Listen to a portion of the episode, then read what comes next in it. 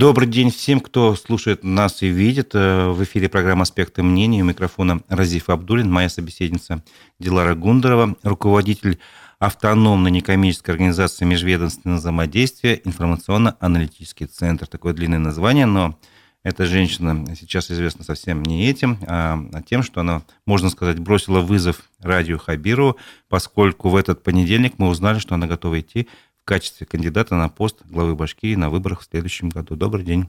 Здравствуйте, Разив. Здравствуйте, аудитория аспектов. Напомню, что трансляция программы идет у нас на социальных, социальных сетях Одноклассники, ВКонтакте, а также видеохостинге YouTube. И именно на нашем YouTube-канале «Аспекты Башкортостана» я прошу вас оставлять свои комментарии, вопросы. Не забывайте ставить лайки, этим вы поддержите работу нашей редакции. Итак, я действительно ничего не путаю. Вы действительно бросили вызов руководству республики, включая и Ради Хабирова и Андрея Назарова. Как вы пришли к такому решению?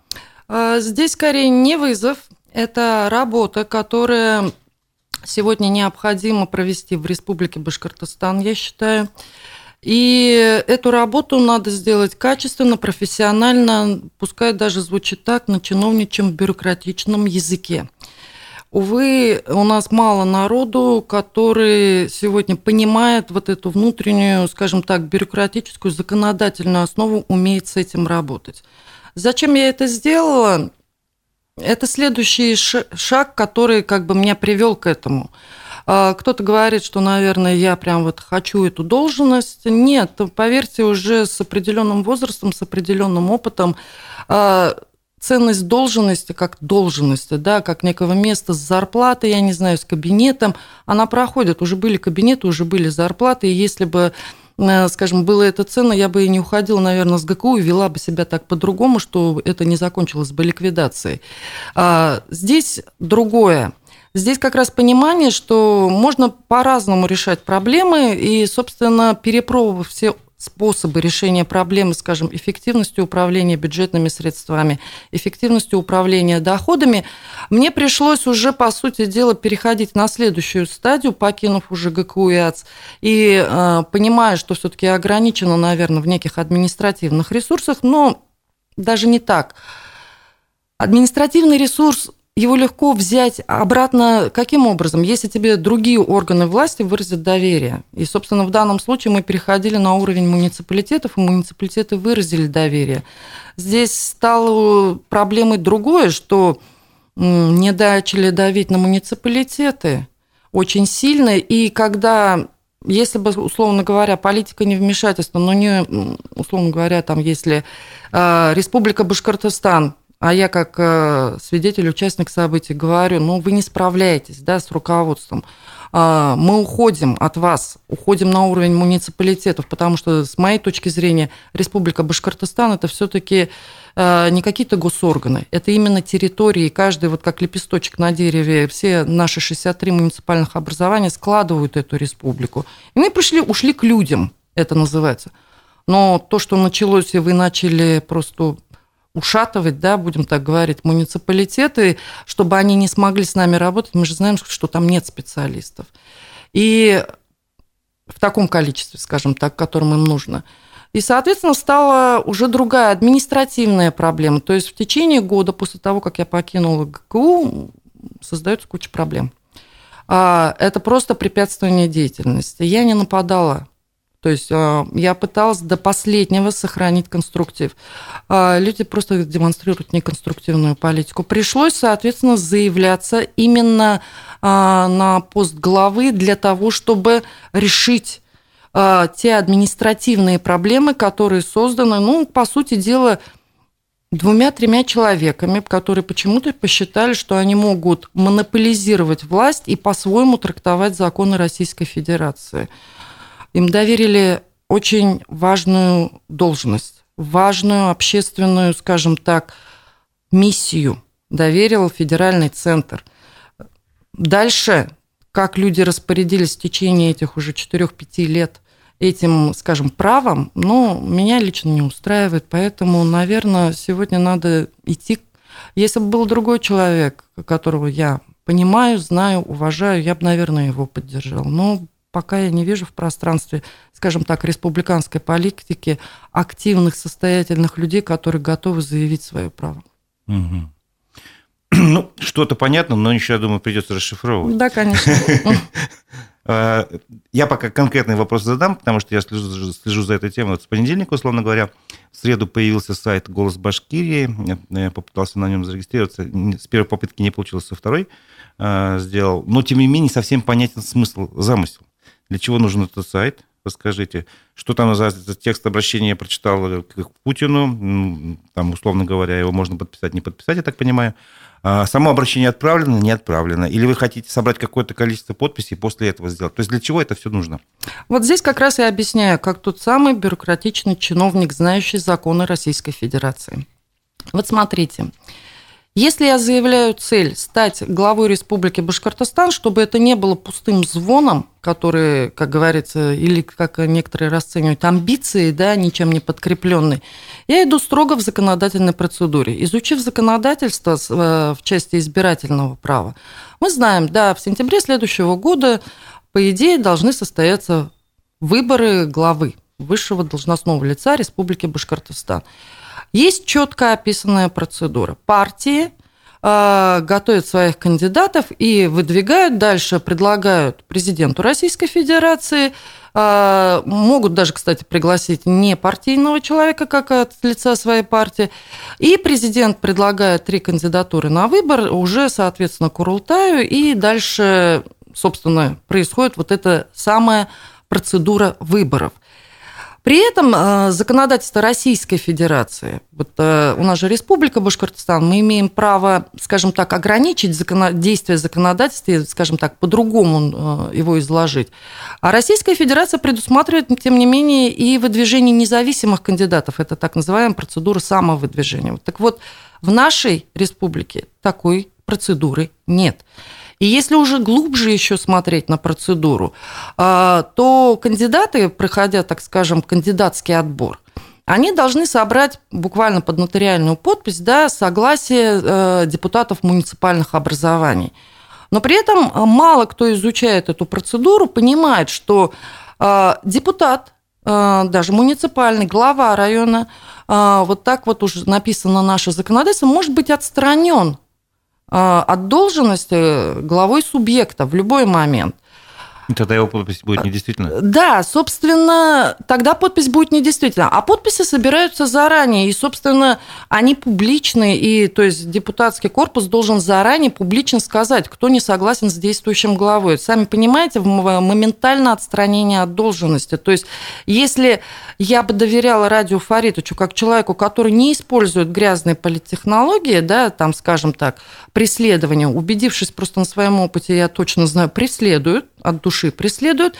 Я не хочу подставлять этот депутатский корпус. Там вполне себе а, адекватные люди, тоже заслужившие, пройдя свой трудовой путь, жертвовать своей карьерой, своей жизнью, да, своими семьями. А, можно было бы, конечно, попробовать, но с моей стороны это было бы просто свинство. Поэтому я взглянула на это творчески. И прекрасный закон 212 ФЗ – Сырой, конечно, где-то в чем-то, но тем не менее он есть. А, закон, который, а, скажем, называется об общественном контроле. Вот такая процедура в Российской Федерации есть. И внутри этого закона предусмотрена а, такая процедура, как общественный мониторинг. И самое смешное, этот общественный мониторинг может провести любая некоммерческая организация. Ну вот по странному стечению обстоятельств у меня есть некоммерческая организация. Более того, а, даже тоже волей судеб, но совпала уставная цель. Мы именно призваны заниматься аналитической работой в, э, интересах муниципальных образований, собственно, доходного потенциала Республики Башкортостан. Предметом мониторинга по крупному счету может быть все, что угодно. А основная цель в законе прямо сказана – эффективность госуправления. И поэтому э, мы запустили процедуру. Собственно, тот самый главный вопрос, чего ты пошла на эти, скажем так, выборы. А пошла я потому, что я не доверяю. Я не стала искать политесных фраз. Вот как есть, мне нужен результат. Я ставлю перед народом четко вопрос. В рамках общественного мониторинга, в рамках законом установленной процедуры мы этому главе доверяем? И тот самый, опять же, вопрос, мы доверяем этой никому неизвестной Гундоровой Диларе Закуановне. И вот там собственно, сам текст, если мы доверяем, пожалуйста, подпишитесь под текстом, если вы с ним согласны, если э, там четко выделены эти два вопроса, недоверие Хабирову, доверие Гундоровой, э, есть преамбула, объясняющая, почему. А, дальше мы в течение трех месяцев, этот э, трехмесячный мониторинг, документы там лежат на сайте, вы их видите на башкиркрф. Кстати, создание вот этого портала обязательно с точки зрения закона, да, это мониторинг проводится на независимом портале, он э, поэтому и независимо от сайта, скажем, ОНО МВИАЦ, Башкир.КРФ, все, три месяца. С 20 сентября, вот так я уж выбрал в свой день рождения, да, э, до 20 декабря производится так называемый общественный срез. Поэтому мы и ограничили участие э, именно жителями Республики Башкортостан. Сочувствующих нам может быть вся Россия. Нет, для чистоты выборки, для соблюдения строгости процедуры мне очень важно, чтобы именно люди, обладающие избирательным правом в Республике Башкортостан, проголосовали. Дальше я хочу собрать, соответственно, эти подписи, результаты мониторинга и направить президенту. Имею право в рамках этого закона. Со словами, не знаю, что у вас там, но вот республика в рамках этого общественного мониторинга считает вот так. Поэтому, давайте честно, а, Будет отрицательный результат для меня лично, да, как для Гундорова, я так и отправлю. Я так и скажу, республика не хочет видеть Гундорову, доверяет Ради Фаритовичу. Будет положительный результат для меня, так и отправлю. Однозначно э, укажу статистическую выборку, сколько людей посетило, сколько людей мы оповестили. Задача э, в данном случае, коллеги, вот уж э, всем обращаюсь через ваш эфир, а давайте все поучаствуем. Вот реально, хоть раз – выразим мнение, тем более есть закон. Я понимаю, что, возможно, потом этот закон закроют, да, скажем, эту дырку в законе, а, но она сегодня есть. И если все получится, и если мы выразим мнение, президент получит прямое мнение. А, в силу закона она обязана отреагировать. Там есть целая процедура, описанная реагирование на такие общественные мониторинги, форма общественного контроля. Решение будет. Мы понимаем, какой следующий год – он очень важный не только для Республики Башкортостан, mm. но и для Российской Федерации. И давайте так, ставя себя, скажем, понимая президента как человека, мне бы тоже было любопытно. То есть помимо, условно говоря, официальных источников, да, там лояльности, нелояльности региона, лояльности, нелояльности должностного лица, получить объективный срез. Тем более, что ну, опыт работы у меня такой, что я как раз знаю, что президент, э, скажем так, принимает усилия для того, чтобы знать объективный срез из независимых источников. Единственное только ограничение, вот это тоже все понимают, в рамках закона.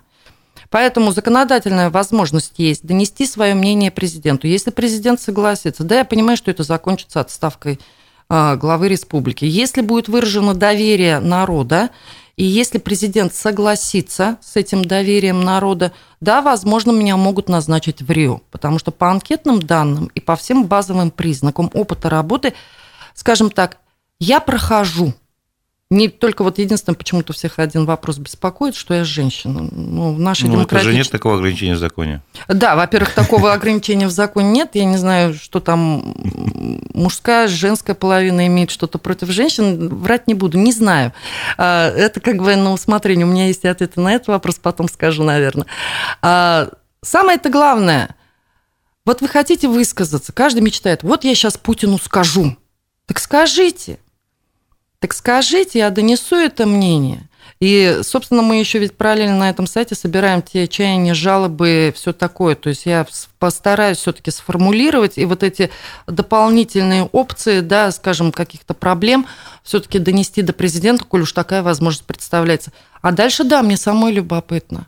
Вот реально, если нас слышат, мы будем услышаны. Если нас не слышат, мы не будем услышаны. Ну, давайте так. Э, если за, на сайте проголосуют три человека, м-м. ну, скажут, ну, понятно, это да, очень ясно. миленько скажет Дилара Зукуан, вас трое, вы молодцы, но это навряд ли является объективным срезом всей Здесь республики. Здесь масса нюансов возникает сразу. Во-первых, чтобы узнали, захотели проголосовать, надо, чтобы узнали. То есть нужна рекламная кампания самого сайта, условно говоря.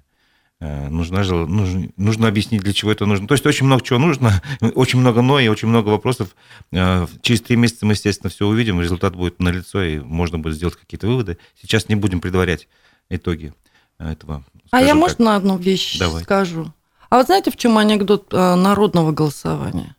Чтобы потом не оказаться обвиненной, что тебя тут кто-то финансировал, вот здесь рекламные кампании, вот это, скорее всего, бенефициары такие, бенефициары – я вот здесь со всей, пускай даже глупостью своей, пускай вот кто-то в этом обвинит, а я верю в народное голосование. Когда не надо рекламировать, когда, если это реально отзовется в душе каждого, вот мы даже сегодня с вами разговариваем, у вас есть своя аудитория. У этой аудитории семьи, друзья, знакомые, которые вдруг начнут проснуться в конце концов и займут а, активную гражданскую позицию. И донесут. Э, три месяца достаточный срок чтобы, скажем так, каждый в республике максимальный да, охват обеспечить. Именно народным, вот этим вот цыганским радио пускай. А, и тогда да, вот это вот чисто... То есть вы не будете вкладываться в рекламную кампанию сайта? Я даже не знаю, сколько это стоит. Я даже не знаю, ну, я человек, как скажем... Можно даже не вкладываться деньгами, можно вкладываться временем, усилиями, то есть попросить своих сторонников, помощников, чтобы они хотя бы по соцсетям раскидали ссылки. Э, я бы попросила сторонников, помощников, но мне все э, правильно подчеркивают, а кто меня знает? То есть есть у меня своя какая-то контактная группа. Вот сейчас, э, кстати, с открытием Башкирка РФ и после эфира в пруфах, да, у меня разрываются в контакты, люди, соответственно, реагируют. Но дальше становится второй вопрос. Одно дело поболтать в эфире. Конечно. Да, одно дело поболтать со мной а дальше реальные действия. Но я смотрю, да, что-то творится в сетях, прям забурлило. И поэтому активисты, а, неравнодушные люди к судьбе Республики Башкортостан вперед. Я с удовольствием на контакте, телефоны есть, э, телефон оно МВС есть, оно официально также в силу закона обязано выступать партнером этой, э, скажем так, этого голосования, этого мониторинга. Все в доступе, все в ваших руках. Вот здесь как никогда. Свое время сейчас вообще все сто процентов уходит только на это. А есть уже какая-то статистика, Леран об этом говорит, вот за два дня там сколько уже присоединилась, посмотрела, там, не знаю, проголосовала? Первые же, скажем так, 16 часов было тысячи просмотров. Сейчас немножко боюсь подглядывать, это же всегда такая игра э, в самобахвальство, я не знаю, да, или в саморасстройство. Mm. Я просто пытаюсь отвлечься немножко от статистики и просто ориентироваться на людей и прям четко э, выстроить работу. Потому что все произошло быстро и неожиданно. Для меня самое неожиданно, в первую очередь, первое интервью в пруфах, которое, ну, наверное, взорвало интернет, я не знаю, потому что, я говорю, вокруг меня вакуум из знакомых людей, все боятся комментировать. Сейчас э, немножко начали просыпаться, но тоже открытым текстом говорят, что-то нам не, ну для современных Страшно. условий это на самом деле была большая неожиданность для тех, кто, по крайней мере, занимается темой политики, чтобы кто-то раз так за год сказал неизвестный человек, э, условно говоря, широкой публике, что я хочу стать главой Башкирии. Естественно, все обращают внимание, что женщин такого в истории тоже никогда не было, чтобы у нас кандидат... Нет, были кандидаты. Зульфия Гасина была кандидатом в президент, угу. но не прошла. Вот. Э, ну, условно говоря, действительно неожиданно.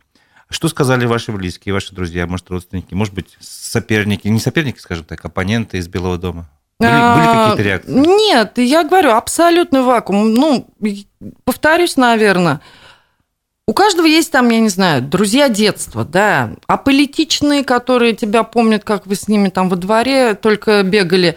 Есть одноклассники, есть одногруппники, есть там куча профессиональных бывших коллег. Вообще тишина. Реально 5-6 человек. Причем вот за там сколько, 2-3 недели, ну почти месяц ведь был, да, перерыв между вот, скажем так, заявлением и первым интервью. М-м. Я даже удивилась, что реально так все испугались или так растерялись, или что произошло. Я не люблю сама первый звонить людям, ковырять их в душе, знаете, иногда даже для себя неприятно ну, а будет услышать. Сказали? А дома у меня только трое человек, муж и дети. Муж, э, мы никогда не вмешиваемся в работу друг друга. Вот здесь у меня очень хорошо. У меня муж машиностроитель. Он совершенно из другой, как говорится, песни. И, э, собственно, он-то узнал обо всем уже постфактум. постфактум, и, ну, крики были. Серьезно? Серьезно, это, был, Слышно было во всем доме? это были крики, да, потому что... Ну, я Мы- так понимаю, это не крики радости были. Это были не крики радости. Потому что, ну, я женщина, и я обязана хранить домашний очаг. И когда мы выносим себя на публичную плоскость, логично, что мы вынесем и семью на публичную Да. плоскость. В политике это так. и детей на публичную плоскость. И а, мы, понятно, пытаемся охранять эту историю. Подумала я об этом, не подумала. Муж пытался сказать, я не подумала. Нет, подумала. Ситуация, которая сложилась вокруг меня, кто бы с ней спорил, не спорил, у меня реально профы вовремя вмешались. Это прям вот э, коллеги, которые со мной, вот мои отцовские знают, это было день в день выход интервью, и буквально там уже раскручивалась машина, которая неизбежно, вот я бюрократ и работал как человек, который работал с правоохранительной системой. Я прекрасно знаю, как упаковать человека. И я просто понимала, ну, там неделька другая, а, уже вот плетется, плетется подоплека административок, плетется а, подоплека вот этих судов, и дальше как это все можно сформировать, вполне себе даже презентабельное обвинение, и когда тебя просто в первый же день задержат на 15 суток, да, а потом вот это вот а, бесконечные там, неважно какие аресты, все, и ты выходишь из вообще любой игры, пытаясь просто отстоять свое право на свободу. Тебе становится резко все неважно, отстаивая право на свободу. У меня эта ситуация сложилась. И поэтому выплеснется ли, скажем так, э, какая-то негативная часть вот этой вроде бы позитивной истории там вперед в главы, на семью она уже у меня фактически была свершившимся фактом. А, Детям я уже объясняла, что да, извиняюсь, дорогие, но мамы может уже скоро не быть. А, Берите ответственность, как говорится, за семью все вместе э, дружно. И, э, ну, здесь дети. Вот дети, они у меня молодцы, потому что все бунтарские в подростковом возрасте настроения у них теперь реализованы в доме. То есть они вас поддержали. Муж тоже, да, мне нравится эта вся история, не публичный человек абсолютно, но пока я справляюсь, вроде мы хотя бы мама на свободе, вот Давайте- это хорошо. В общих чертах я правильно все понял или нет? э, Цепочку событий. Вы работали в информационно-аналитическом центре в государственном учреждении, э, целью которого было выявлять э, налоговый потенциал, увеличивать доходность бюджета. Ну, Резервы доходного словах, в потенциала консолидированного бюджета Да. РБ. Вы находили какие-то недостатки, прошу прощения, нарушения, пытались донести свои, значит, выкладки, выводы до руководства республики, вас не слышали. Вот. Потом дошло до того, что ваш центр ликвидировали, соответственно. Вы оказались, ну, не на улице, вы стали продолжать эту же работу, но в другом качестве, в автономной некоммерческой организации, заключили... Не сразу был пере... Мы сначала перешли а, структуру, а, то есть так как мы были интересны. И одна структура говорит, давайте воспроизведем вашу деятельность, то есть под нашим форматом. Это была государственная структура АО БРСК, они айтишники, они а, предложили и, собственно, сформировали под нас дирекцию, наши кадры э, перетекли туда. Там немножко, правда, был другой уклон. Это больше перенос на цифру тех практик, наработок наших, также в целях муниципальных образований, тем более, что они работали, это как раз они работают с картой Алга, там вот Мгм. Ну, да. э, с реформой ЖКХ, они и так в муниципалитетах. И от них потребовали буквально через месяц. Э, Генеральный директор, там, зам генеральный директор, он говорит, мы первый раз такое видели. Чтобы поступил звонок, а, и там, я говорю, там еще до Нового года немного времени осталось. Звонок говорю, о чем? Истерика Назарова. Чтобы вас ликвидировали Да. раз, как бы, да? Э, убрать Гундору, убрать всех, кто с ней пришел. Я вот никогда не понимала, люди-то тут при чем. И вторая, самое главное, вот эта вот любимая фраза, ликвидировать структуру, в которой они работают. Мы ровно месяц э, проработали. Э, Я говорю, ну ладно, до Нового года доработаем. Он говорит, нет, в 11 часов, чтобы приказ об увольнении, они лежал. Мы уж сели, я на генеральном смотрю, я говорю, все, ты ни в чем не виноват, мы уходим. Раз. И вот э, давайте так, ну не все сразу пошли со мной тем же самым заниматься, потому что люди, ну, разочаровываются, разные да. У меня практически ни один сотрудник не смог устроиться. Идет звонок. Идет звонок просто э, либо бывшему работодателю, либо туда и отцовских не брать. Ну давайте так, в моем контакт-листе руководителей крупнейших предприятий, которые там, ну, скажем так, знают меня, и взять э, человека, да, хороших специалистов, они ведь знают наших специалистов, не меня даже, я вот четко говорила, ребят моих пристройте, возьмите, они хорошие специалисты, у многих семьи, ипотеки эти бесконечные. Ни один, ни один, я в таком, скажем так, в человеческом, по-человечески я отравилась, вот это вот неплохо будет сказано. И поэтому создание оно МВС, когда я поняла, что работать нам просто не дадут нигде, а, пришлось создавать свою структуру. ООшку, АОшку нет. Ну, все-таки вот я про профессиональную деформацию говорила. Аношка. Прошу прощения, перебью. Значит, вот цепочка такая. Вы продолжите заниматься делом уже в автономной некоммерческой организации через промежуточную структуру. А, далее, как, вот Тут не совсем понятно, когда наступил момент, когда вы решили вынести в публичную плоскость и уже рассказать об этих вот всех недостатках э, в прессе. Э, видимо, после того, как уже вот стучались другие двери и тоже не достучали. Нет, Нет, мы никогда не скрывали в бытность ГКУ. Меня скорее наоборот удивляло, почему пресса не реагирует. Про нас все знали внутри периметра, скажем так, государственной службы. При этом всех там все общаются, все понимают. Меня, наоборот, удивляло. Все знали об этом противостоянии все четыре года, все прекрасно знали об этой какой-то странной ситуации. Мы, собственно, тоже не скрывали, у нас же все материалы лежат публично на сайте. Мне почему-то всегда казалось, мы когда приняли это решение, немножко, как я говорю, не политесное, наверное, да, вот такое, оно не запрещено на госслужбе, но и вроде как не очень приветствуем. Мы все свои самые даже провокационные, пускай будет сказано, материалы а, с 21 года, вот я с января, я помню, мы прям запустили, все материалы лежат на сайте ГКУ РБС.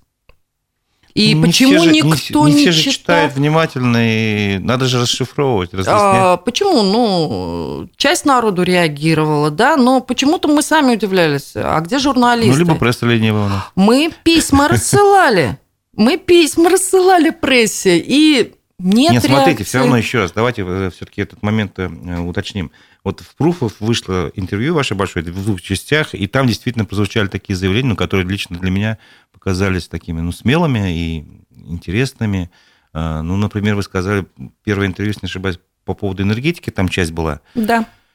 Ну, там э, такие факты вы вытащили на свет, что какие-то объекты недвижимости в энергетике оцениваются очень низко в целях низкого налогообложения, чтобы уйти от да. налогов и так далее. А все это нужно для того, ну, для меня такой вывод был, ну, как бы внутри сделан, чтобы э, энергетика – это спонсор для выборов, чтобы деньги какие-то уходили на, выборы, на выборную кампанию, в том числе вот. И, и еще это связано с тарифами. То есть тарифы в этом случае тоже должны быть, видимо, необоснованно высокие. Вот я не знаю, вы, может, поясните? Я, У вас быть, три совсем... вопроса, да. да, независимых внутри да. одного вопроса. Давайте поясню проще. Ну вот самый хайповый, да, наверное, вопрос, почему ты решил, что они идут на выборы? Была просто свидетелем разговора Дубровского с Сидякиным. Все, точка. Вот, вот угу. даже не разговор. Почему я была свидетелем разговора? Потому что я попала в кабинет Сидякина как раз для того, чтобы доложить о ситуации в отрасли, что пора принимать решение. Вот я нашла. Выглядит так. Мы же провалились ведь на, начиная от приватизации Башкирэнерго. Я не родилась, когда и пошла сразу работать в ГКУЭЦ. Вы, я поэтому всегда говорю, читайте, ребята, биографию. 10 лет Минпрома. Минпром ведет энергетику, я все это знала еще плюс То есть 10 лет. Уже знали. Первое место моей работы 96-97 год это Башкирэнерго. Еще то Башкирэнерго я застала сама этот конфликт, скажем так, Москвы и Республики Башкортостан по назначению генерального директора. Это еще было то Башкирэнерго, когда вся энергосистема была единой. 44 филиала Башкирэнерго. Количество объектов недвижимости, та, скажем так, предельная еще государственно-советская история учета имущества, она там вся была. Я работала, причем не где-нибудь в финансовом отделе.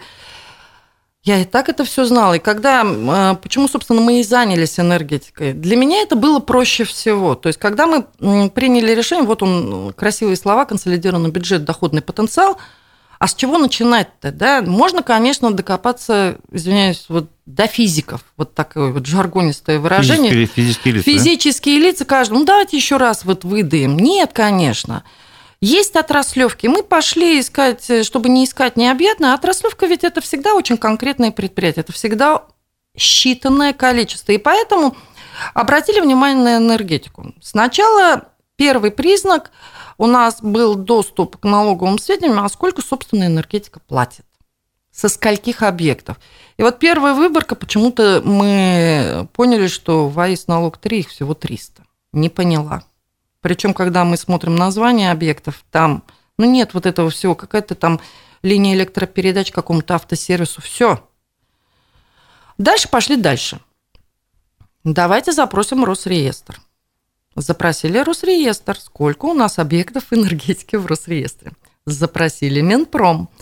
Запросили, ну, логично нас уже, так как Минпром и тарифы работают э, вместе, да, в рамках формирования тарифов. Э, Минпром – это инвестпрограмма. Здесь, скажем так, э, ежегодное утверждение, да, вот этого тарифа, ну, через сбор и анализ всех данных. Тарифный комитет, ну, вот отдаем им должное. Они нам открыли, мы сделали межведомственную рабочую группу, то есть все официально.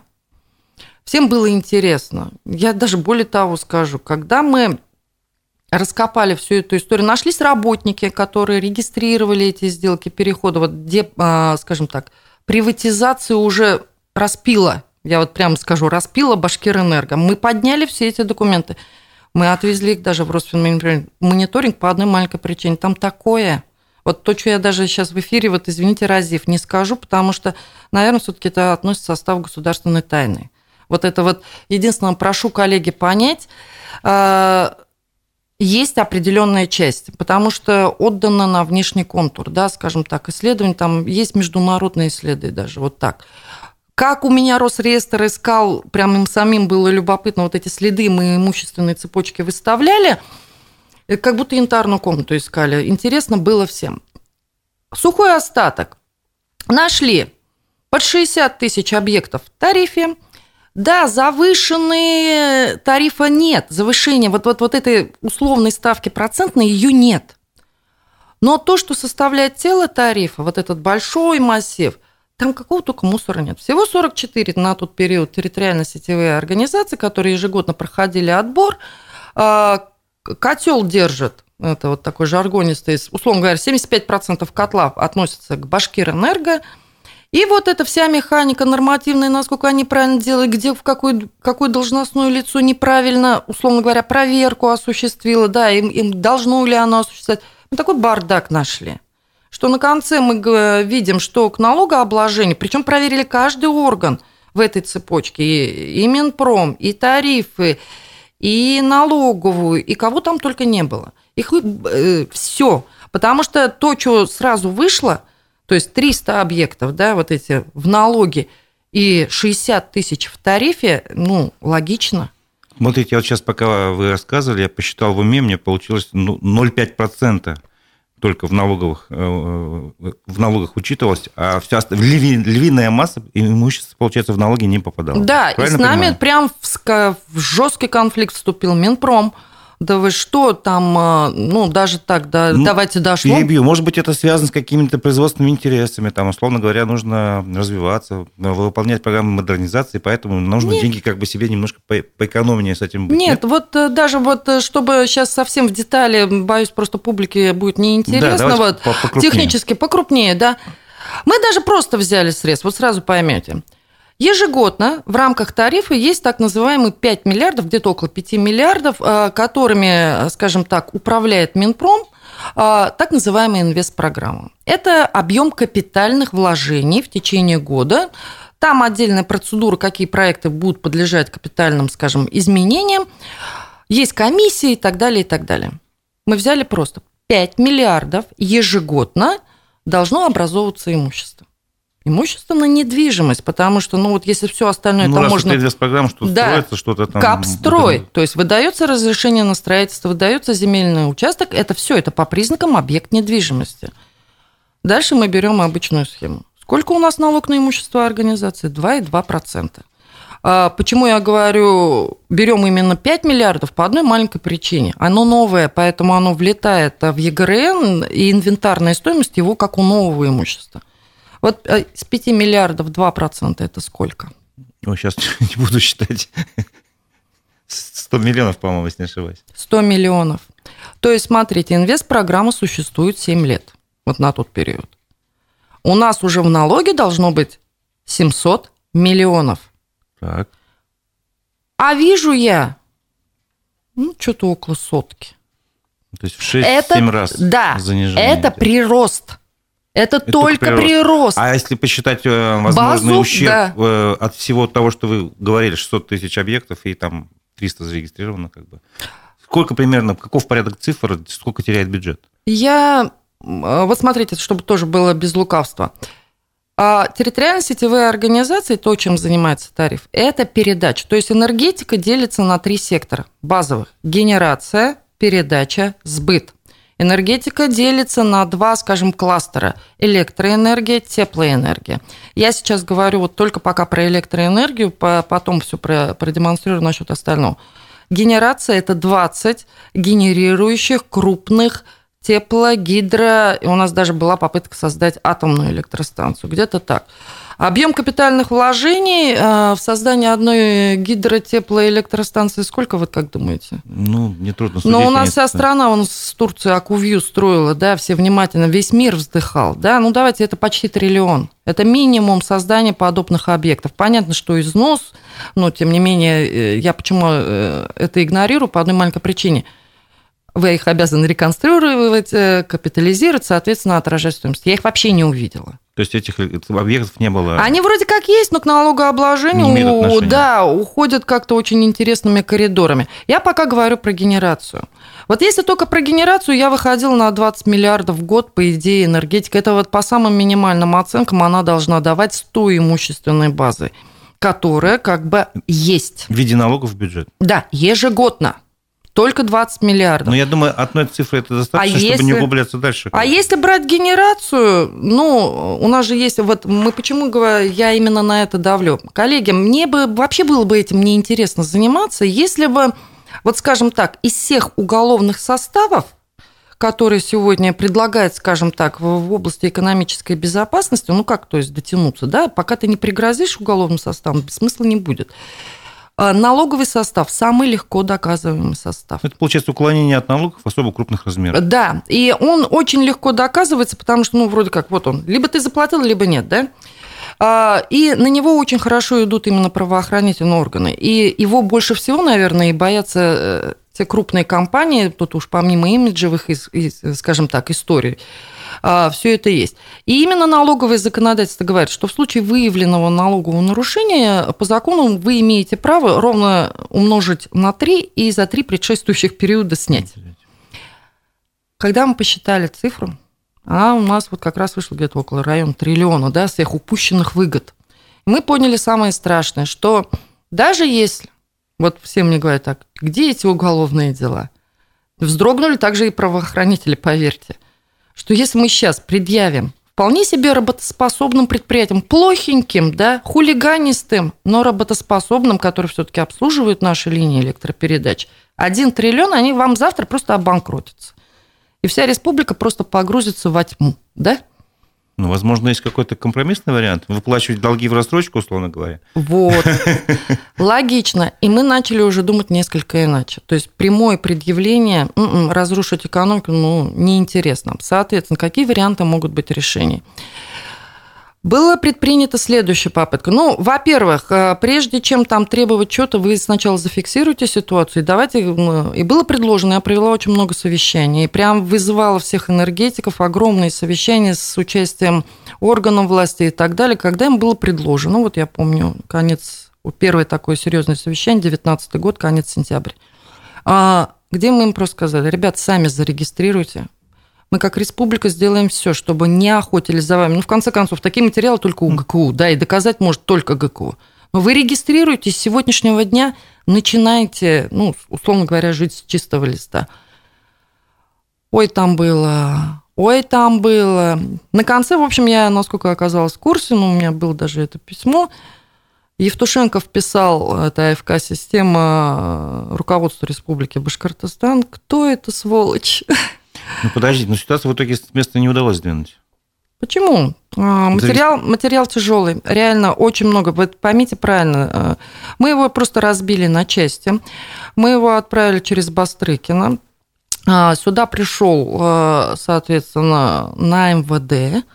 МВД начало отработку 44 предприятий.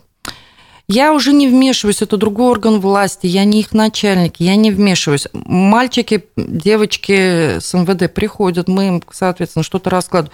Но там все очень, почему сложно? Они юристы, узкоориентированные юристы, они не бухгалтера, они не экономисты, связи все-таки косвенные, там же нету, ну, так уж случилось правоохранительным органам, всегда единственный состав легко доказать, это вот когда взятие с поличным. И вот эти ущербы надо доказывать. Очень многие органы, очень многие эксперты должны подтвердить. Это большая работа, и она идет. Не, ну, казалось бы, все на поверхности лежит. А поверхность... Есть большой объект энергетики, который не зарегистрирован э, в качестве объекта налогообложения, он обладает большой стоимостью, с него нужно платить налоги. Э, за год накатилось бы там 20 миллиардов, как вы говорите а этого нет. То есть вот уклонение от налогов на лицо, нет? Разив, одно могу возразить, все согласно, только одно – вот, а дальше начинается суд, да, предположим. Экономический в гражданском праве, уголовный не суть. Обычно два процесса идут параллельно, да, вот как по делу Башнефти, вы сами помните, как это было.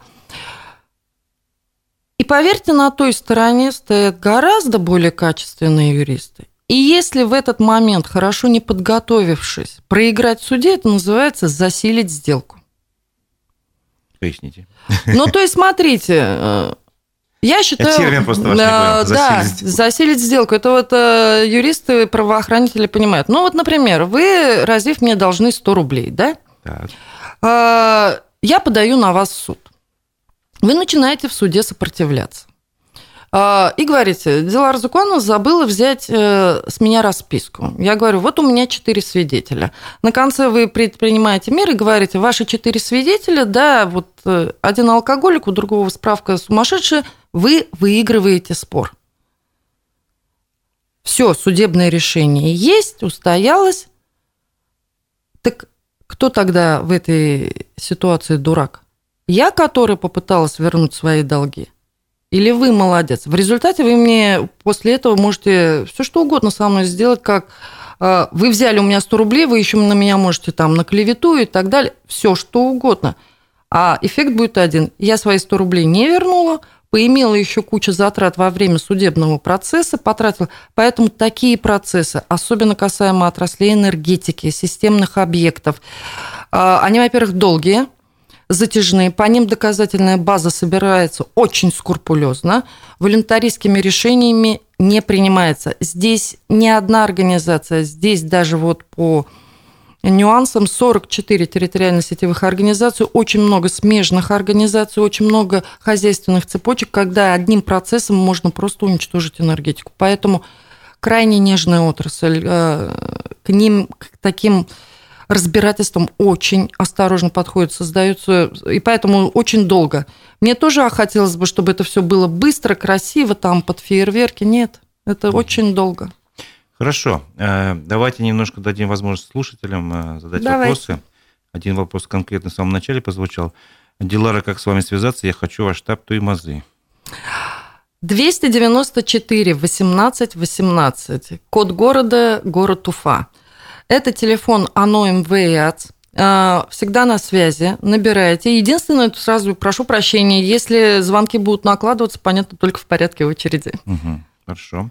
Вопрос с аккаунтом «Наше время», это, по-моему, редакция какой-то газеты. Есть ли у вас команда, какая партия вас может поддержать и выдвинуть?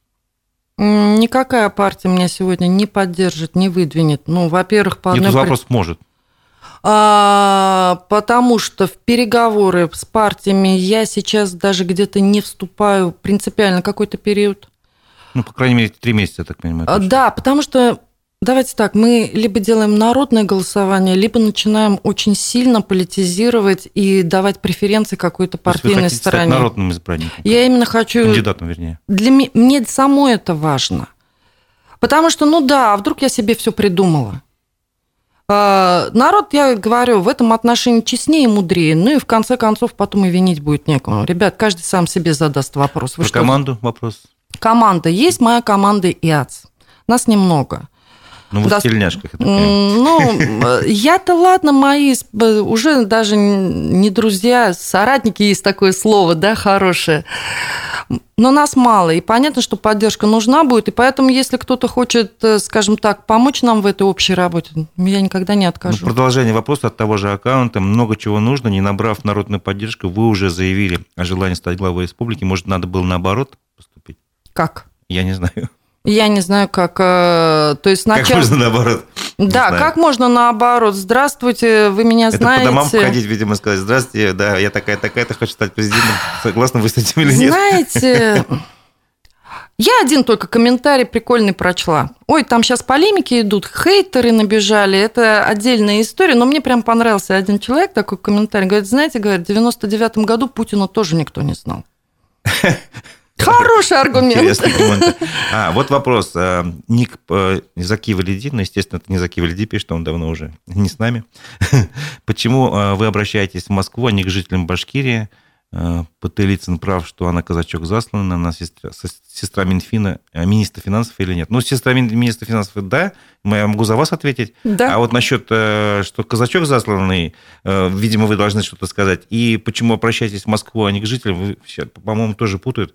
Все-таки к жителям И обращаетесь. еще раз повторю, я как раз говорю о том, что мы живем в Российской Федерации, Республика Башкортостан, субъект Российской Федерации, никуда из Российской Федерации не выходил. У нас единая вертикаль законов и власти.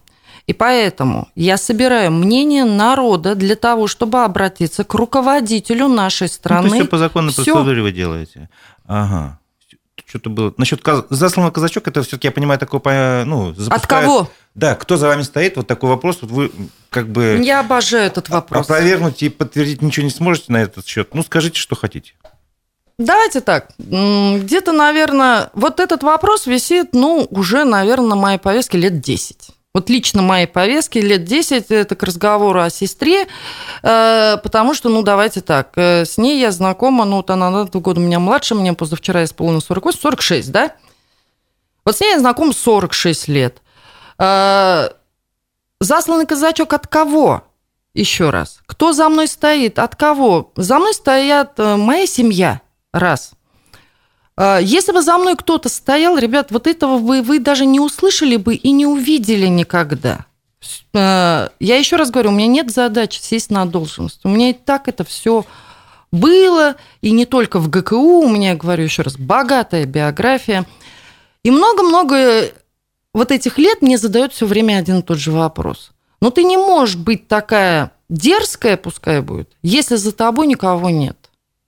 И Потолицын, ну, я одно только хочу сказать, коллеги, я очень плохо отношусь к тому, что когда люди друг друга не знают лично, начинают давать друг другу оценки при очень косвенных каких-то, ну, я бы сказала, это называется сплетни бабы Мани, которая сидит на скамейке и всех проститутками называет.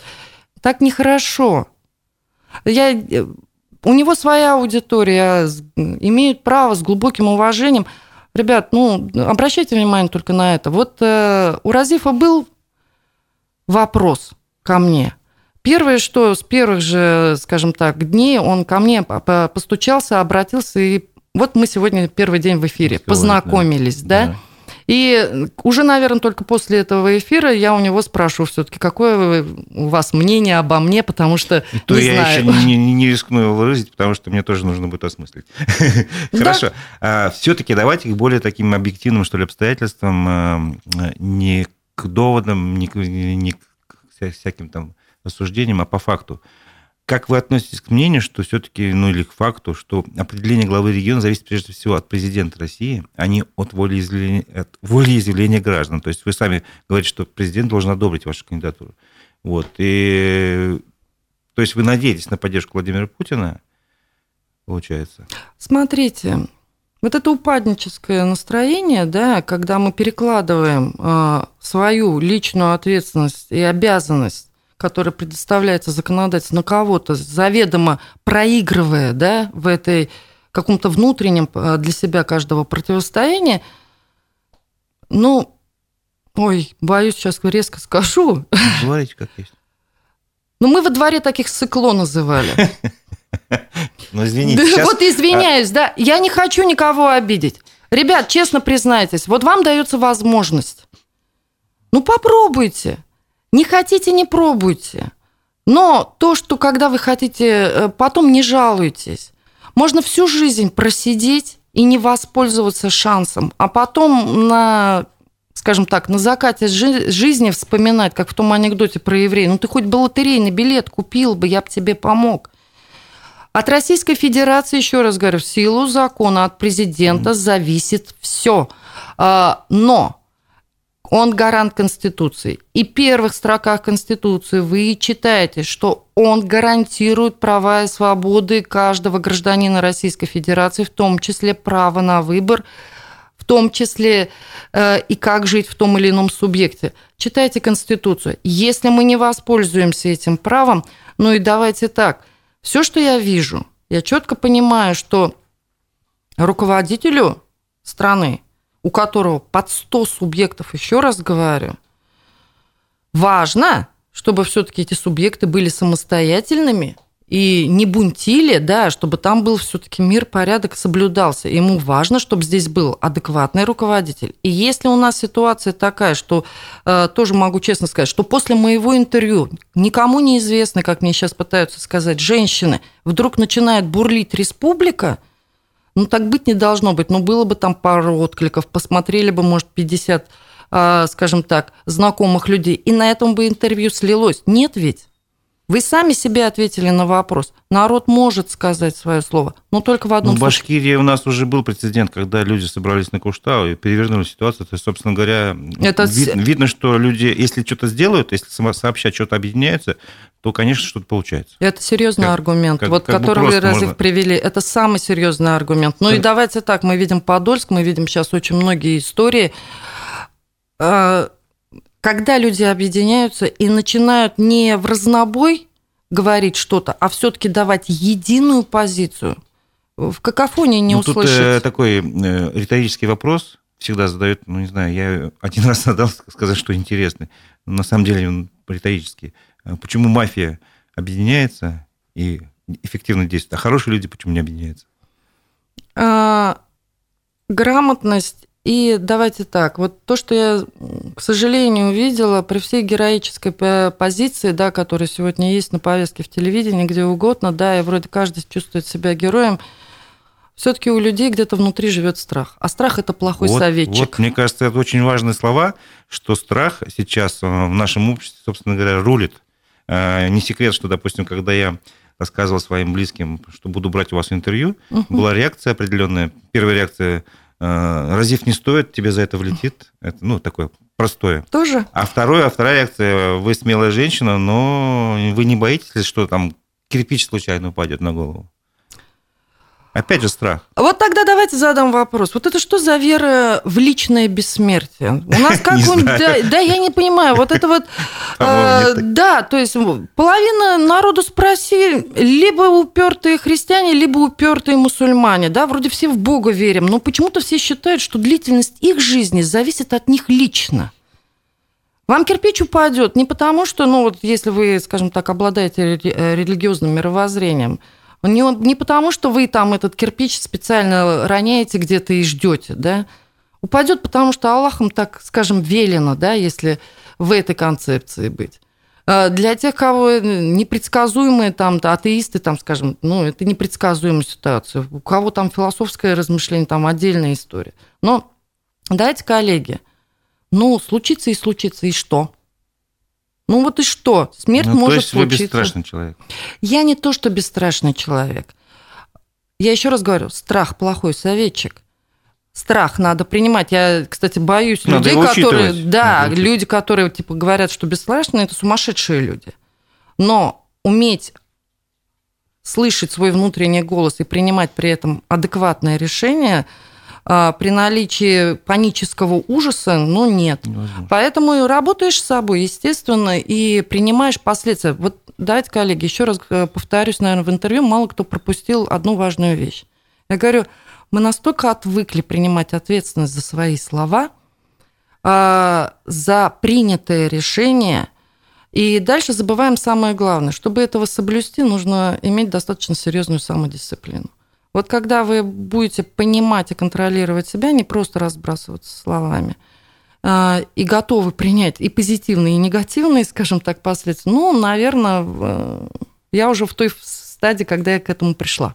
Угу. Пока так скажем. Конкретный вопрос. Бажен фактор, ну, это блогер Николай Бажен задает. Дела закона хотел спросить, не боитесь ли вы, что после ваших смелых действий огонь и репрессии перекинется на вашу сестру? Не боюсь. Угу. Во-первых, по одной маленькой причине. Еще раз говорю, э, перекинется, кирпич упадет. Она пришла на должность министра финансов. Ну, это вообще горячая должность, если что. Она пришла на эту, она, наверное, думала, да, когда принимала это решение. Э, и давайте так, она не в один день пришла на должность министра финансов. На то нам дается наш жизненный путь и опыт, да, и профессиональные. Вот я еще раз говорю, профессиональные установки, если вдруг начинается ценность профессионала, да, нивелируется до плинтуса, при том, что у тебя может быть какая-то жизненная позиция, или от того, что у тебя есть сестра, ну, это вообще бред, по-моему. Угу. Нет, нет. А, так, вопрос тоже важен. Ваша позиция по башкирскому языку обязаны все его учить или же все по желанию? Хотите, честно скажу? Вот я, скажем, как это говорят, полукровка, да, полубашкирка, полутатарка. А, первый язык, насколько, но я этого практически не помню, мне говорили, что я учила, разговаривала, ну, ну у западных интересно, там смесь татарского, башкирского. Я сразу Западный говорю... диалект башкирского языка, так, по-научному, да, видимо? Да, нет, там э, специфика в грамматике, там, скажем так, больше татарский язык, но с башкирскими окончаниями там специфика есть. Хорошо, не будем Да, да, я не, не буду спорить на эту часть. Э, и, естественно, я разговаривала и понимала, да, этот язык там и так далее, так далее далее. Я в 16 лет поступила в УФУ, и здесь, к сожалению, разговаривают в основном на русском. Через какой-то момент я поняла, что у меня в языке есть акцент. А, возможно, для стороннего человека, скажем, русского, он его никогда не поймет и не услышит, я его слышу. Ну вот тут даже ну, этот, обращают внимание на ваши слова, некоторые словечки. Там, вы сказали, бунтили, такого в русском языке нет слова, бунтовали. Ну, ради бога, это как бы может Национальная ошибка да, мне можно...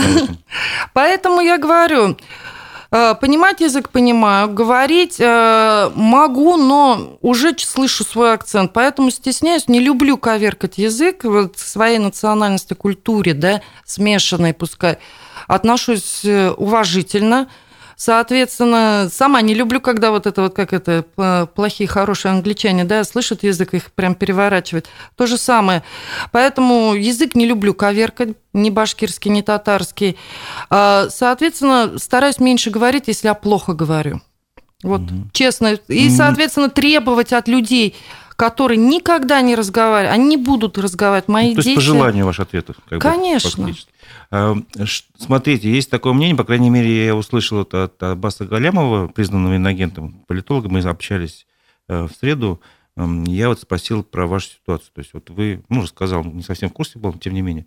Вот. И по его словам, насколько я правильно понял, позиции Ради Хабирова сейчас достаточно крепкие, потому что а, одним из больших основных критериев отношения Владимира Путина к главам регионов – это как они поддерживают специальную военную операцию. То есть, ну, мы знаем по все про добровольческие батальоны, про помощь и так далее, и так далее. То есть, тут я так понимаю, что можно сказать, что глава Башкирии, скорее всего, перевыполнил все планы, там, все показатели. Вот. Как вы сами ответите на вопрос избирателей, если будете в сентябре э, зарегистрированы в следующем году, и если спецоперация к тому времени будет еще продолжаться, что с этим делать? Также будете помогать собирать мужчин на боевые действия, как Ради Хабиров, или нет? Ну, давайте так. Я немножко странную, может, вещь скажу. Но я считаю, это не ради Хабиров собирает на специальную военную операцию. Есть отклик именно муниципальных образований. Я знаю, как работу ведут главы муниципалитетов, каждый, да, и давно уже республика ничего не делает в этом направлении. Это делают конкретные главы муниципалитетов, это делают конкретные жители, которым своим пацанам на фронт там собирают то, что нужно. От республики здесь, в начале военной операции, вот я не знаю, могу ли я об этом говорить. Сейчас ведь э, есть... слова, потому что вы сами понимаете, сейчас Давайте все-таки скажу. А, нет, я это все-таки скажу. Один такой главный нюанс. В начале военной операции еще законодательное это поле было, скажем так, сложное, да, в хозяйственных операциях, финансовых операциях. Понятно, что Российская Федерация все доведет. Были при, приняты очень существенные послабления в законодательстве, чтобы быстро и эффективно довести финансирование до добровольческих объединений. А, я даже где-то спорила бы, наверное, в законодательном поле, что так можно было разрешить, потому что я сразу вижу, что туда могут хлынуть коррупционеры, скажем так, в эти дырки закона. Но было все сделано, потому что надо было... Ну, так случилось. У меня были жалобы с районов. Он говорит, лучше бы республика сто процентов переложила на нас. Потому что когда был вопрос, половину дает муниципалитет, половину дает республика, и он говорит, он у меня, условно говоря, из двух носков в одном носке идет. У меня муниципалитеты дребезжали просто. Просто дребезжали. И реально, давайте так, я знаю, что до сих пор муниципалитеты своих парней не бросают, потому что это их же племянники, жены, дети, там вот это вот вся это семьи. У нас не такие большие муниципалитеты, все друг друга знают. Они за своих ребят. Ну, условно говоря, и вкладываются, и ответственность несут. И когда надо хоронить, они хоронят, не кто-нибудь. Они стоят в этих почетных караулах, они решают проблемы семей, потому что и тяжелые последствия есть. Это они делают. Поэтому я не знаю, когда все говорят, ради Хабиров делает для военной операции, нет. Я вижу работу федералов и вижу работу конкретных жителей – а все, что посередине, ну давайте так, это как 3%, да, как прокладка. Очень хорошо на себя забирать героику, вот как это, опять же, для пафоса, трудовой подвиг конкретных людей в каждого жителя. Нет, не в таком объеме. От того, что в красивом лимузине съездили на Донбасс, от этого... М-м. Да, это важно. Глава субъекта должен да, поддерживать. А, но я пока при этом вижу, что и у нас главы там дежурят, буквально дежурят со своими ребятами. Ну, вы не совсем ответили на вопрос, собственно говоря. Будете помогать э, собирать мужчин на боевые действия или не будете помогать? Что значит собирать мужчин? Ну, Я... сейчас же вот идет такая активная кампания. Объявили там штаб э, набора контрактников. Везде реклама идет. Э, не знаю, ради Хабиру обращается, там, условно говоря, с инициативой ветерана боевых действий, говорят, мы хотим создать такой-то батальон. Он говорит, добро, все вперед, ну, там прилагаются всякие там дополнительные меры, то есть, не знаю, обмундированием В этом году я проехала все муниципальное образование, вот, в котором мне надо было, скажем так, пообщаться с главами и так далее. Я вообще каждый год езжу. Э, давайте так, вполне честно, я в этом году именно этот вопрос точно так же задала. Что у вас, ребят? Сколько отправили? Что пришло, скажем так, с грузом 200? Да, да, как, да. как вообще справляетесь с этим? Обеспечением. Я не просто знаю, я эту историю изнутри знаю, как люди относятся, как не люди относятся. Тут еще это вся история э, с приключением с вагнеровцами, да, вот это вот вся отдельная история. Вы про, про мятеж военный говорите. И самое главное, все-таки слышу, я говорю, как у вас это все происходит там? Потому что был вот момент, город Салават мне жаловался. Он говорит, не могу больше сидеть в добровольческих этих комиссиях. Говорю, заберите меня отсюда, я не могу. Вот, вот прям вот должностные лица. А сейчас уже по-другому, наверное, все уже происходит. Они реально сами идут. Сами идут ребята. Ну, вы как политик не отвечаете на вопрос. Я не собираюсь. Э, невозможно вообще кого-то... Просто Будете меня... подталкивать людей, идите, идите, идите, там воюйте. Вот так, попроще скажу. На сегодня все относятся... Первый, э, просто я э, объясню. Две категории граждан. Одна относится как к работе и заработать, потому что у него нет здесь работы, и он идет просто потому, что ему надо прокормить семью, а там высокие боевые. И очень много таких людей. И я как человек, который анализирует доходную базу, сколько у них зарплаты, я прекрасно понимаю, вынужденная необходимость. Их можно не агитировать, они сами вам найдут и уйдут. Так, они обязаны... Часть.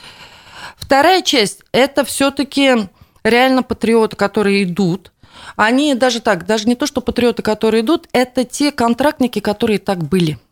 Они уже были в армии, они служат, это их профессиональный долг, они работают.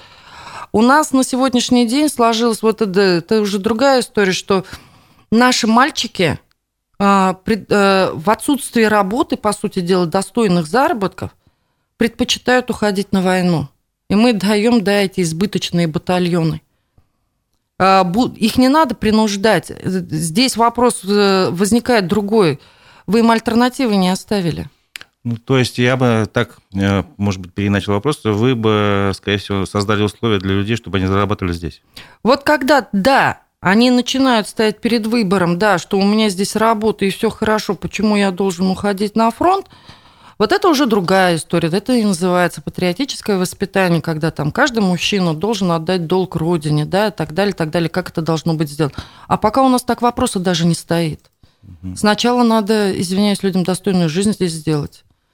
Понятно. Ну, и это, я так понимаю, ваша основная претензия к руководству республики, что вот этих условий не создано. Или я неправильно Потемкинские понимаю? деревни. Мне надоели эти потемкинские деревни, бесконечные праздники. При этом я вижу реальные цифры, да, то есть я реально вижу э, вот это вот падение экономики. Я экономист. Я это вижу. И не то, что вижу, на цифрах доказываю, показываю все эти аналитические материалы, они по крупному счету э, об одном. Вот смотрите, в 2019 году мы в Нижний, вот тогда в РФМ, поехали на машине. Пересекаешь, по-моему, почти 6 субъектов. Для меня это был такой интересный... Вот когда смотришь, вот на что вы обращаете внимание разве в дороге?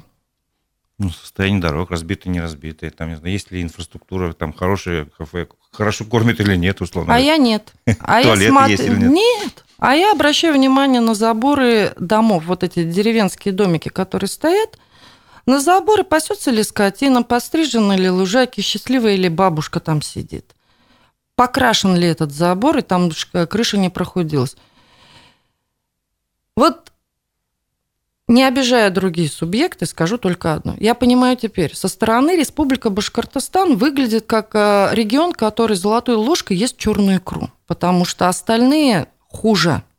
Хуже, они, как можно сказать, бедненько, но чистенько, да, есть еще хуже.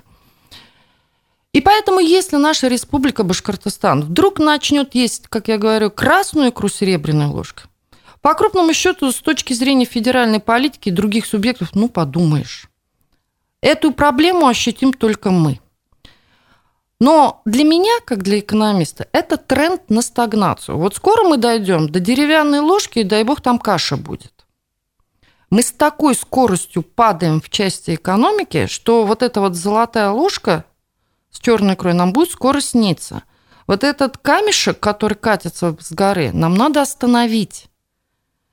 Мы поднимемся еще раз выше. Мы по ресурсной базе самый, наверное, крутой регион Российской Федерации. Я вот искренне это считаю. Но мы должны, соответственно, понимать, что мы не имеем права, в первую очередь, ну, подвести себя. То есть это вот что за при богатом, скажем так, хозяйстве, да, себя уронить ниже плинтуса так нельзя. Угу. Ну, еще несколько вопросов от слушателей. Я думаю, мы уже перебрали наш хронометраж, но я думаю, пока еще интерес есть, стоит продолжить так разговор. У вас, надеюсь, время позволяет, еще чуть-чуть есть времени. А, вопрос, э, вот вы говорили про Хабирова, чтобы народ поддержал, мало критиковать Хабирова. Будет ли предвыборная программа? Вопрос. Естественно, я ее планирую написать. Я еще раз говорю, у меня пока идет стадия мониторинг. К выборам, если все случится, будет программа. Не говори ГОП.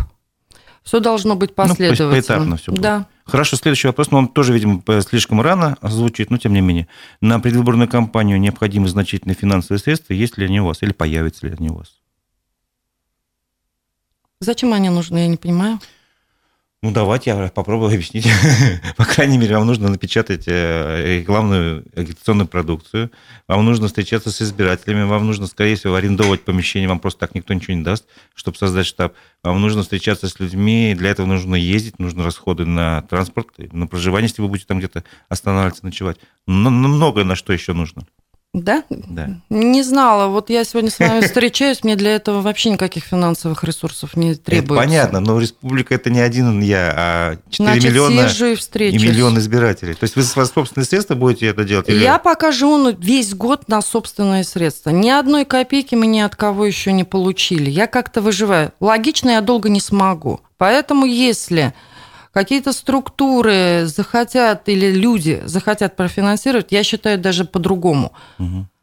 Чтобы напечатать бюллетни, можно мне денег не давать, напечатайте. Чтобы машина куда-то поехала, нужна машина, а не надо дать мне денег. она поедет, я сяду в эту машину. Можно по-другому отнестись к этому вопросу. Возможно, да, финансовые ресурсы будут нужны. А, они даже, скажем так, не для меня нужны, а для поддержания э, работоспособности тех э, штабов, тех людей, которые все свое рабочее время будут тратить на это. Вот это да, вот это нужно будет. И я сейчас пока смотрю... Другой вопрос, кто будет финансировать? Вот сразу возникает вопрос, кто будет финансировать. Посмотрим. Нужна политика. И если будут выходить какие-то деловые круги с конструктивом, с готовностью финансировать именно штабы деятельность вот этих штабов, естественно, будем обсуждать. Хорошо. Выборы – это еще не просто э, решение людей. Проголосовали угу. все. В нашей стране она особенная. Еще товарищ Сталин сказал, неважно, как проголосуют, важно, как посчитают. Это действует до сих пор, поверьте моему опыту. Вот. Мало убедить людей, получить их голоса на выборах. Надо, чтобы еще голоса были подсчитались честно. И, как показывает опыт, ну, не только российский, но еще и Беларуси в том числе, э, власть так легко своей позиции не сдает. Какая Что власть? вы думаете по ну, легитимно избранная до этого? Чья власть? Еще раз говорю, различайте уровни власти. Хорошо, Федерацию давайте, и Башкирию. Да, давайте на уровне республики, выборы в республике происходят, то есть э, лично мы на своем опыте убеждаемся, что из года в год, ну, я не буду громких слов говорить, что власть фальсифицирует выборы, но допускает нарушения в процедуре выборов. А, если в кодексе о выборах говорится, что подсчет голосов должен идти непрерывно и поэтапно и прозрачно, а происходит совершенно по-другому, нарушается закон. Условно говоря, выборы закончились, 10 часов, надо вываливать бюллетени. Происходит немножко другое. Идет 3-4 часа, 5-6 часов пауза, все чего-то ждут, ничего не делается – и только под утро начинают считать. Это нарушение закона. Это наблюдатели говорят, независимые, власть этого не замечает, делает вид, что не замечает. А, наблюдатели общественной палаты этого тоже не заметили. А, то есть нарушение закона налицо. На мой взгляд, как бы если это зафиксировано в Нефтекамске и в Уфе, как минимум два крупных города, э, можно сделать кое-какие выводы. Или другой пример. Я каждый год делаю эксперимент как журналист. Я прихожу на избирательный угу. участок, беру бюллетень, ставлю галочки против всех кандидатов, пишу какое-нибудь слово, то есть порчу бюллетень, фотографирую, опускаю. Через 2-3 э, дня, когда итоги появляются в официальной системе Газвыборы, я смотрю на своем участке, сколько недействительных бюллетеней. И на моей памяти только один раз был не ноль. Всегда был ноль. Всегда мой голос воровали, мой личный голос воровали. Вот. Был не ноль, когда был э, электронный комплекс. Когда аппарат считал, программа считала, а не люди – то есть так называемый человеческий фактор. И таким образом э, принцип, неважно, как проголосует, а как, как посчитает, он действует. Он действует в нашей республике, в нашей Уфе, в Нефтекамске. Не буду за всех говорить, но тем не менее, это действует. Как вы будете с этим бороться? Разив, вот здесь как раз, еще раз, как бюрократ, как раз, э, отвечаю на самый главный вопрос. Не надо называть одним словом власть. Надо всегда называть имена. Должностных лиц. Каждый, вот вы назвали, вот я сейчас там штук 15, э, да, на вскидку посчитала процедурных итераций, должностных, скажем, уровней, да, которые принимали решения, вот если все как вы есть, так есть, принимали решение в каждом конкретном случае. Сначала там, да, начальник избирательного участка, условно говоря, и так далее, и так далее, включая избирком республики, включая руководителя или там должностное лицо общественной палаты. Я про что говорю? Сволочью становишься в каждом конкретном случае конкретное должностное лицо. Со словами «вот это на меня надавили», Ребят, вы когда принимаете решение, я знаете, что хочу сказать? Я что-то не увидела сломанных рук, ног, что вас пытали в этот момент, а вы сопротивлялись, и вот вас заставили. Поэтому нету такого слова «власть». Есть персональная ответственность каждого должностного лица. И персональная ответственность должностного лица, которая позволила свершиться, да, или не свершиться какому-то правонарушению, если оно имеет место быть.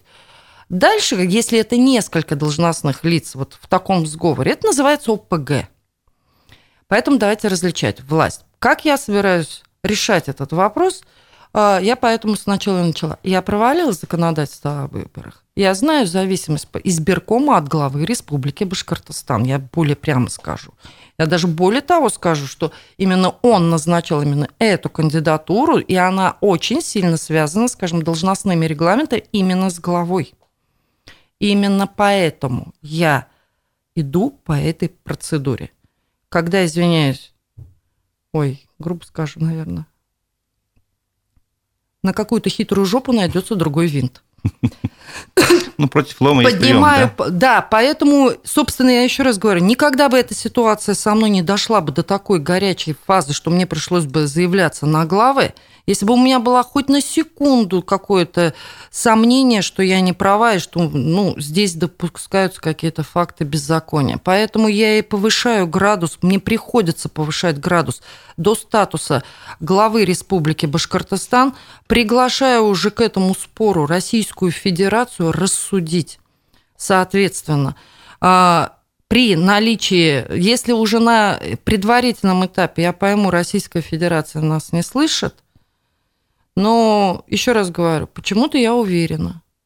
А не почему-то, а потому что, наверное, у меня есть аргументы, доказательства и уже контакты и коммуникации, когда я полагаю, что Российская Федерация нас слышит. Единственный момент, а, и укор всем, иногда бывает очень неправильно представлена позиция. Поэтому задача нам выдержать законодательную процедуру, сделать все точно и четко, грамотно.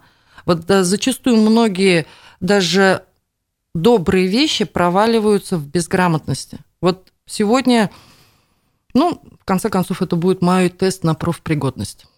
Угу. Ну, вы согласитесь с тем, что э, проблема с последнего дня голосования, она имеет место быть. Э, я тоже не основываюсь на каких-то своих убеждениях, я основан, основываюсь на знаниях э, личных. Вот. Например, просто пример приведу. Когда э, в 2008 году мы отслеживали выборы э, в городской совет Уфы. Э, наша съемочная бригада тогда работала на ТВ-6 Уфа.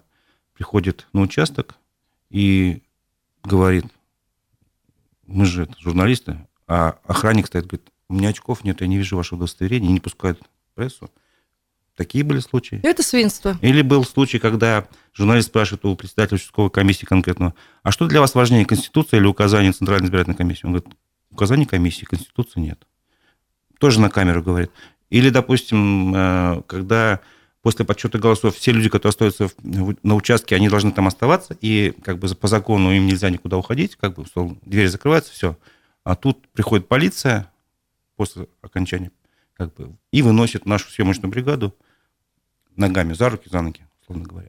То есть это сейчас, может быть, не в такой степени происходит, не так утрированно, но сам факт э, того, что к сожалению, закон и процедура не соблюдаются. Это многие независимые наблюдатели подчеркивают. Вот с этим надо что-то делать. Надо. Вот, вот я не призываю вас прямо сейчас на это отвечать, просто за, ну, пытаюсь вам донести информацию. Но поскольку время еще уже э, как бы мы прервали, а вопросов еще очень много. Я, я, мы не поверь, надоели публике. Я думаю, что просто я хочу заручиться э, вашим согласием, что в ближайшее время мы еще встретимся, Давайте потому что вопросы на, еще есть вопросы. Я думаю, за один раз мы на все ответить не успеем. А сейчас предлагаю закончить наш разговор. Спасибо всем. Раз есть вопросы, значит, все-таки наша сегодня беседа интересна, Разив. И да, да, я напомню, что у микрофона был Разиф Абдулин, это была программа «Аспекты мнения». Мой собеседник, собеседница Дилара Гундарова, руководитель а, автономной экономической компании, информационно-аналитический центр и возможный кандидат в главы Башкирии. Всего Спасибо доброго. большое. Всего доброго. До свидания.